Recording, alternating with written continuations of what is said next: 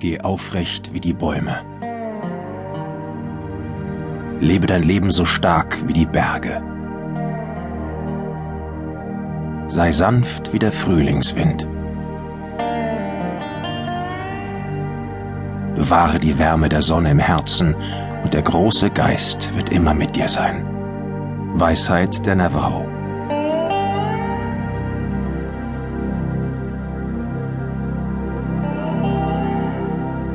Der Steinbruch des Todes.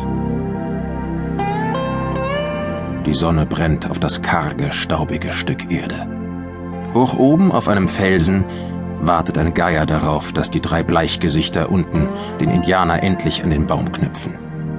Hängen sollst du, Winnetou, grölt der eine und schleudert die leere Whiskyflasche gegen die Felsen. Sie zerbricht in tausend glitzernde Teile. Du bist die längste Zeit der Häuptling der Apachen gewesen, lacht ein anderer und zeigt seine faulen braunen Zähne. Der dritte schießt einfach so in die Luft. Jim, Bill, jetzt hängt sie auf, die elende Rothaut. Winnetou steht mit ungerührtem, stolzem Gesicht auf einem Holzklotz, die Schlinge eines Seiles um den Hals, die Hände auf dem Rücken gefesselt. Er schaut in die Weite der Prärie und würdigt die Bleichgesichter keines Blickes. Bye bye, amigo. Gerade setzt Jim seinen staubigen Cowboystiefel an den Holzklotz, um ihn umzustoßen. Da fällt ein Schuss und durchtrennt das Seil. Aufgeregt spritzen die Banditen auseinander. In Deckung! Achtung! Zum Henker! Und Winnetou landet lautlos auf seinen perlenbestickten Mokassins im Staub. Oben auf einer Anhöhe erscheint ein schwarzes Pferd, darauf ein etwa zehnjähriger Indianerjunge mit pechschwarzen Haaren und entschlossenem Gesicht. Immerzu weiterschießend kommt er herbeigeritten. Das ist sein Sohn! Das ist Winnetous Sohn! Die Bleichgesichter versuchen mit ihren Revolvern auf ihn zu schießen. Doch einen tritt er vorher weg, dem anderen kommt er mit seinem Schuss zuvor, den dritten schlägt er mit seinem Gewehrkolben nieder. Dann reitet er zu seinem Vater und in den sonst stets ungerührten Gesichtern steht große Freude. Vater! Lässig springt er von dem wunderschönen Rappen. Mein Sohn.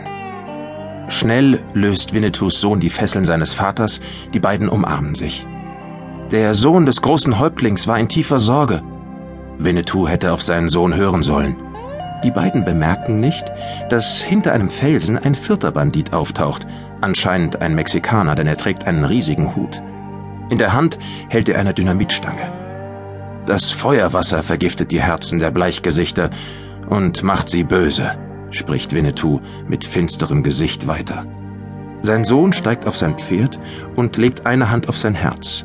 Der Mexikaner zündet die Dynamitstange an. Winnetous Sohn weiß, dass sein Vater, der Häuptling der Apachen, ein großer und tapferer Krieger ist. Grinsend hebt der Mexikaner die brennende Dynamitstange über den Kopf und will sie gerade zwischen die beiden Indianer schleudern. Da klingelt ein Handy. Was soll das? Wer ist das? Das gibt's doch gar nicht. Wütend geht der Regisseur des Stückes, das gerade auf der großen Freilichtbühne in Wolfitz einstudiert wird, dazwischen. Ein energischer Mann in Soldatenuniform, der soeben einen Tobsuchtsanfall bekommt. Wie oft soll ich das denn noch sagen? Handys aus! Die Darsteller überprüfen hektisch ihre Taschen, klopfen sich ab und Jim, der eigentlich erschossen auf dem Boden liegt, zieht das klingelnde Ding mit schlechtem Gewissen heraus. So kann ich nicht arbeiten! schreit der Regisseur weiter und stürmt auf die Bühne. Entschuldigung, nuschelt Jim. Wenn das so weitergeht, werden wir nie fertig. Während er weiter herumschreit, bemerkt der Darsteller, der den Mexikaner gibt, plötzlich, dass die Zündschnur der Dynamitstange gleich abgebrannt ist. Schnell wirft er das Ding weg, alle springen auseinander. Deckung, Ohren zuhalten. Aber dann macht es nur ganz leise plopp und das war's. Erleichterung macht sich breit. Der von seiner Wut ganz erschöpfte Regisseur lehnt sich an eine Pappkulisse, die die Felswand spielt und das Gewicht nicht aushält. Mit lautem Getöse fällt sie um. Das Pferd, auf dem der Darsteller von Winnetous Sohn sitzt, steigt vor Schreck hoch und der Junge fliegt in hohem Bogen, sich mehrfach überschlagend runter.